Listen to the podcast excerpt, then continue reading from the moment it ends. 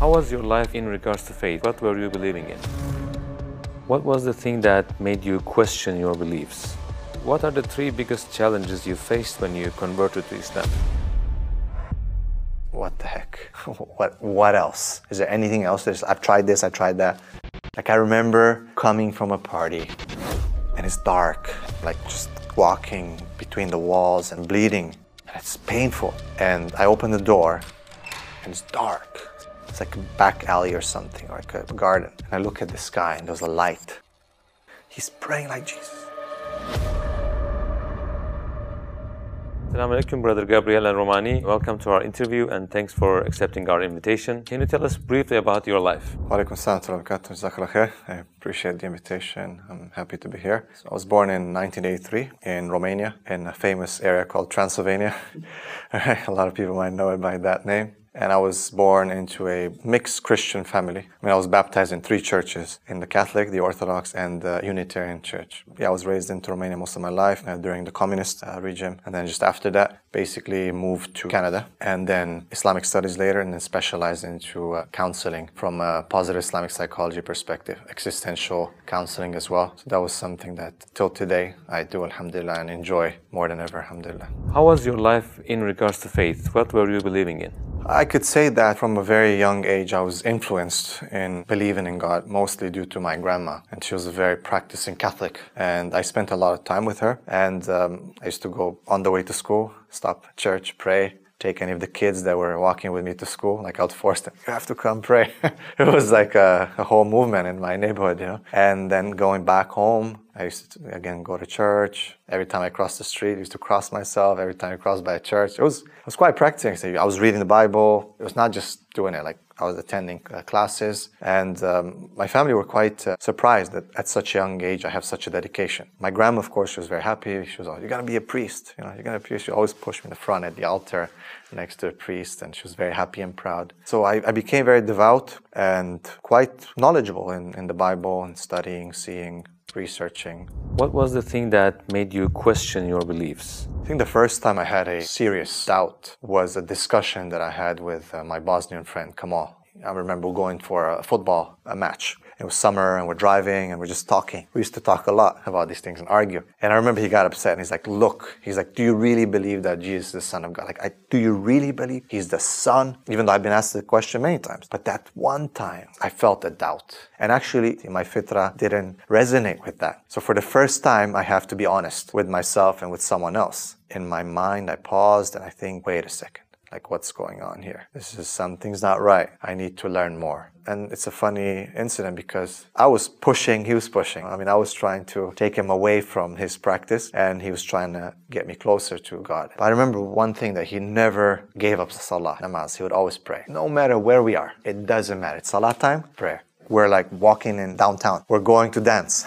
we're in the dance. Okay, we go outside. He said, Come, come time. So I would wait for him, make sure he finished, so no one comes and no one bothers him. The first thing I'm seeing is, wait a second, why is he doing it? And second of all, I was observing how he's doing it. Naturally, I had to ask him, I said, bro, we're dancing, we're chilling, we're doing this, going there, but you're praying. I felt there's a contradiction. He said, no. He said, because I know what, this, what I'm doing is wrong, and this is the correct door to God and I cannot close this door. And that made me think. Actually, I felt jealous, to be honest, in my own practice because I said, I'm not as committed as he is. Yet I feel I'm on the truth. And look at this man, how committed. It's not just that, look at how he prays. And another thing that really got me intellectually was that I was reading the Bible and the description of the prayer of the prophets in the Bible is the way he prays by falling on his face, basically, right? That's what they describe as it. It's funny because even the Romanians would make fun of the, the way the Turks pray.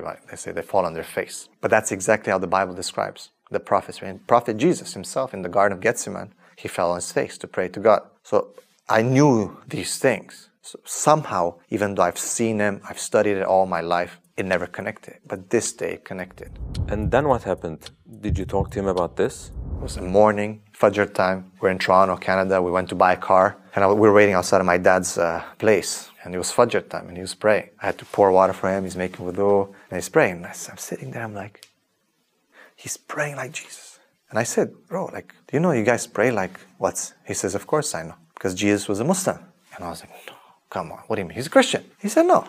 How can? There's no Christian at that time. You could say in the worst case that he's a Jew, right? Because ethnically that's what they were. But there was no Christianity back then. I was like, he's right. He's right. I have to be honest. He's right. And why don't we pray like that? You don't see the priest going making sujood. I mean, there's certain sects of Christianity that still do it. So that was, again, a huge hit. Huge doubt came on, on me to the point that I actually left Christianity. And it was probably those few incidents that really made me leave Christianity. Some of the discussions that I had with the priests in the Catholic high school, my religious teachers, about the theology of the Trinity, I mean, those really solidified my doubts, which was good because at least now I had the first part. I believe God exists, but there was something missing. Okay, I believe in God. So the, the, the, the, deists, right? They believe in God, but there's something missing. Where's the system? What do I have to do? Where's the direction? That was the next stage in, in my discovery. But I left Christianity.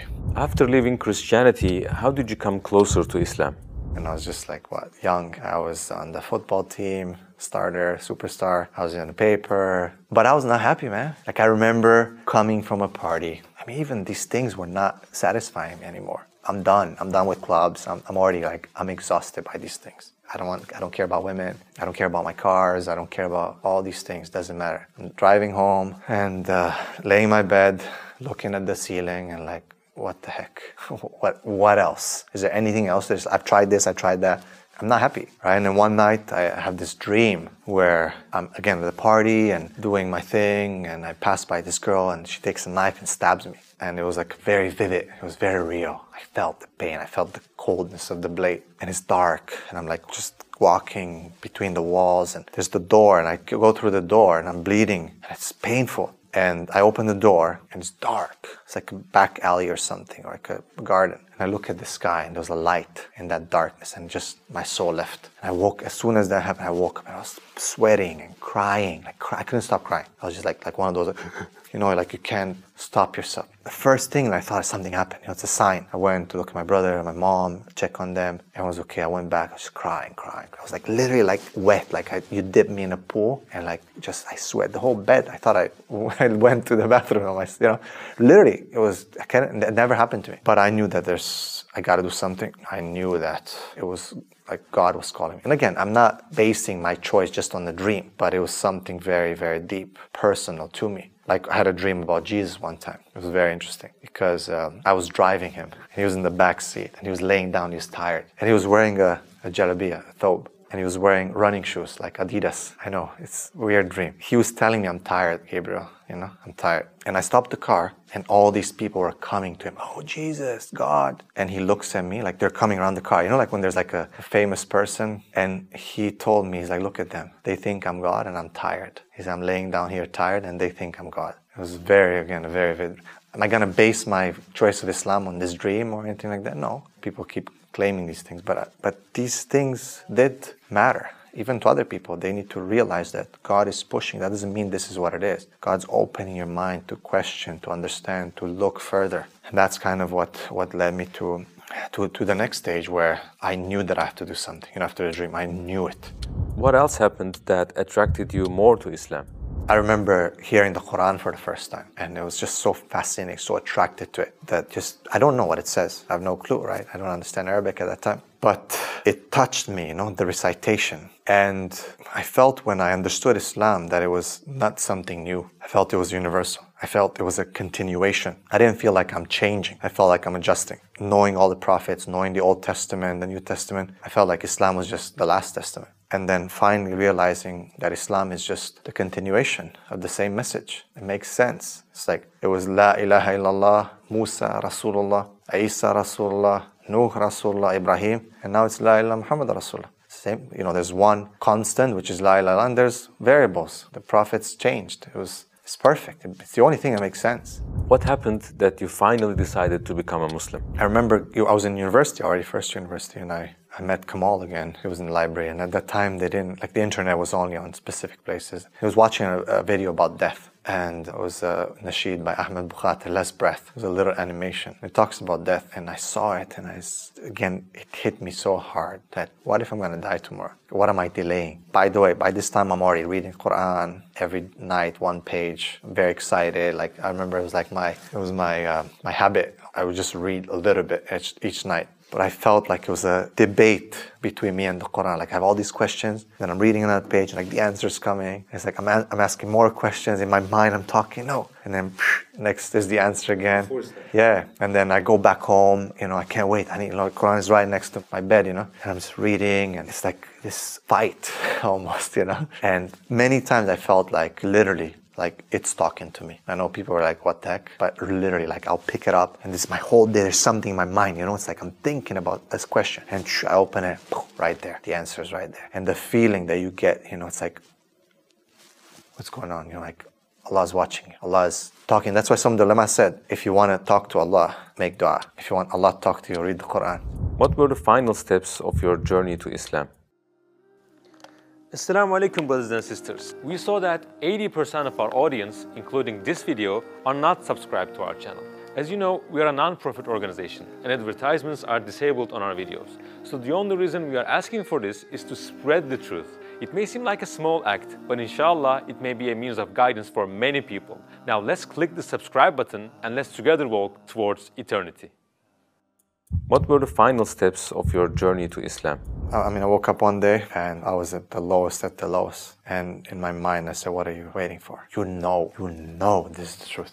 I went to university and I saw my friend Kamal and I said, I need you to come to my house tonight. I, said, I need your help with something. She said, Are you okay? I said, You just have to come. So said, Okay, no problem, I'll come. It was in exams. I was studying with some people upstairs in my house and Kamal called me from downstairs. I'm, I'm here. Said, Okay, I'm going to come down. I went downstairs. It was night. And I just looked at him. I said, uh, He said, What's wrong, bro? Are you okay? I said, I want to be a Muslim. And he said, Oh, he said, I knew it. He said, I knew it. I said, What do you mean? He's like, Remember that long Taraweeh that we prayed together? He said, In sujood, I was praying all life. This guy is looking for you. Guide him to Islam. Let him embrace Islam. He just said, Repeat after me. I already knew what I have to say. When I said my shahad, I felt that heaviness being lifted from me. Just by saying those words, the way I slept that night was just different. How did your family and the people around you react to your conversion to Islam? I think the first person I told was my mom. She was a bit concerned because the same biases she's had that I've had. It's understandable. We start arguing at the beginning, and she would say some insulting things about Islam. I reacted in a very defensive way, not very wise. So I started being very harsh with her. And subhanAllah, I think it's only Allah's blessing because I didn't show a very good example. Even though she did notice changes, but I was I was very passionate about the choice that I made. But subhanAllah led to her asking for books and trying to understand. I think she was trying to refute me or to show me that it's wrong. And that ended up in her converting to Islam.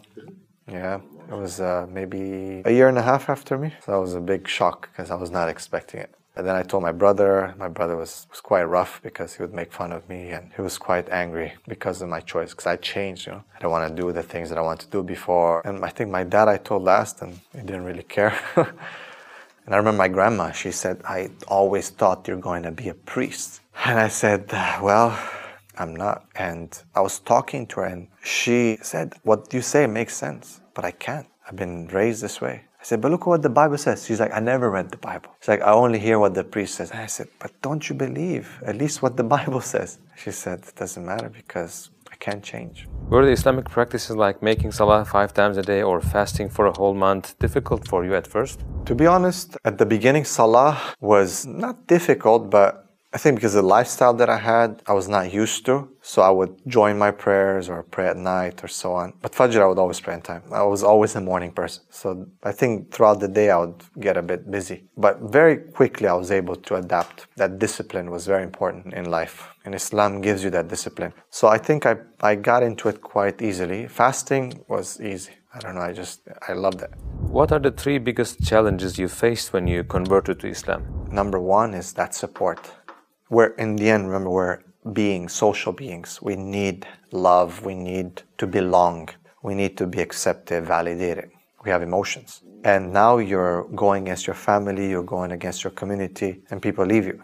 And you meet the Muslim community who might treat you the same way. Number two, I would say, yeah, like continuing the development, the spiritual and intellectual development. I think a lot of people stop at the Shahada. So before Islam, they're very, they're looking, they're searching, reading. Once they become Muslim, there's no more development. It stops, no more knowledge. And last, I believe marriage, because human beings have the need for love and companionship. We expressed that in a different way before Islam, most likely in haram ways. And now you're told that it's not allowed, but you have that desire to bond, to connect. And most converts or reverts, when they come to Islam, one of the first things they want to do is get married. It's one of the most difficult things to do. Right? So I think these three issues are the main problems that I experience and I've seen others experience as well. What fascinated you the most after becoming a Muslim? Traveling was a huge thing, just experiencing different cultures. You see the brotherhood, which is the concept of the ummah. That concept doesn't exist in, in anything else. That spiritual brotherhood and sisterhood, it's, it's non existent. You can be a Christian and go to another country, and I mean, okay, you walk in the church, you recognize certain things. As a Muslim, you can go anywhere in the world with all the differences, anywhere, anywhere, and you face the same qibla, read the same Quran, you have the same, you know, brotherhood. You say the same salam alaikum. It's, man, I, I mean, I've been to countries where in Africa, you know, like we had Africans with us, African American, they, they wouldn't dare to step out of the hotel. And I would leave at Fajr, and then some African brother would drop me back. you know, after giving me breakfast, we prayed together, we read Quran together, and people were like, looking at me coming to the hotel, laughing with them. I don't even speak the language, but we can connect. Africans are looking at me with Africans. They're like, what? And one word. I say, they're like, how do you do it? I say, Islam. I say, Islam. One word, Islam. You know, I, I, I think this is a miracle. I, I don't think it's anything short of it. People really want to open their eyes and you know, give, get rid of their biases and just see what it is. What is the trait of the Prophet ﷺ that impressed you the most? The Prophet ﷺ would always somehow adapt to the people that he used to talk to. It's an amazing trait that he used to have. His behavior would never be the same with all the people. I mean, he would always be just. But if a child would come to him, he would adjust. If a desert dweller would come to him, like a Bedouin, he would adjust. If an educated people would come to him, he would adjust. He would adjust to everyone. A woman would talk to him, he would adjust. He would always come down to the level of the people. Even change his speech, even change his behavior. Even sometimes people would ask the same question, but knowing their background, he would give them an answer that they need to actually understand and that would connect and help them achieve the change that they need in their life. I think that's something amazing. Give me one important point about Islam that you want the non Muslims to know. I think the most important thing about Islam that non Muslims should know is that Islam is not a religion, it's life itself. If you understand that Islam is a way of life, not a way of life, sorry, maybe we have to be careful, is the way of life, is the solution to all your problems is the answer to all those existential questions that you have. Everyone has it. Don't give me that you don't have it. When you lay down in bed at 11 o'clock at night or 2 a.m., you have insomnia and you're thinking about all these issues, Islam will solve that. Every problem in this world, from racism to corruption to promiscuity, everything Islam can solve. What projects are you doing right now? So I'm focused most on two projects right now, which is uh, education and counseling. Why? Well, again, as early into Islam, I, I try to understand where can I fit, which problems can I solve in the Ummah.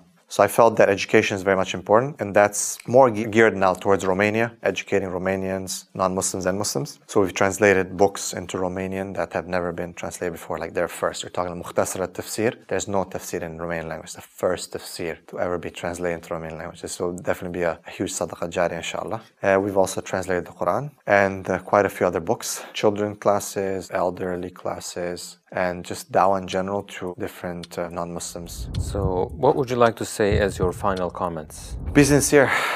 This is probably the, the most difficult thing in everything you do. Every book of hadith starts with this hadith, Every action is according to its intention. Because it is intention, sincerity, ikhlas. As Sufyan al-Thawri rahimahullah said that, ما وجدت شيء علي أشد من نيتي. I didn't find anything more difficult upon me than my intention, sincerity. If you're sincere, if you really want God, you want Allah, you'll find it. You'll find it. So if you're sincere in anything you do, in life, I think in the end, the outcome is always going to be positive. Brother Gabriel, thank you for this beautiful interview and hope we meet again. Inshallah. Barakallah fik. May Allah bless you.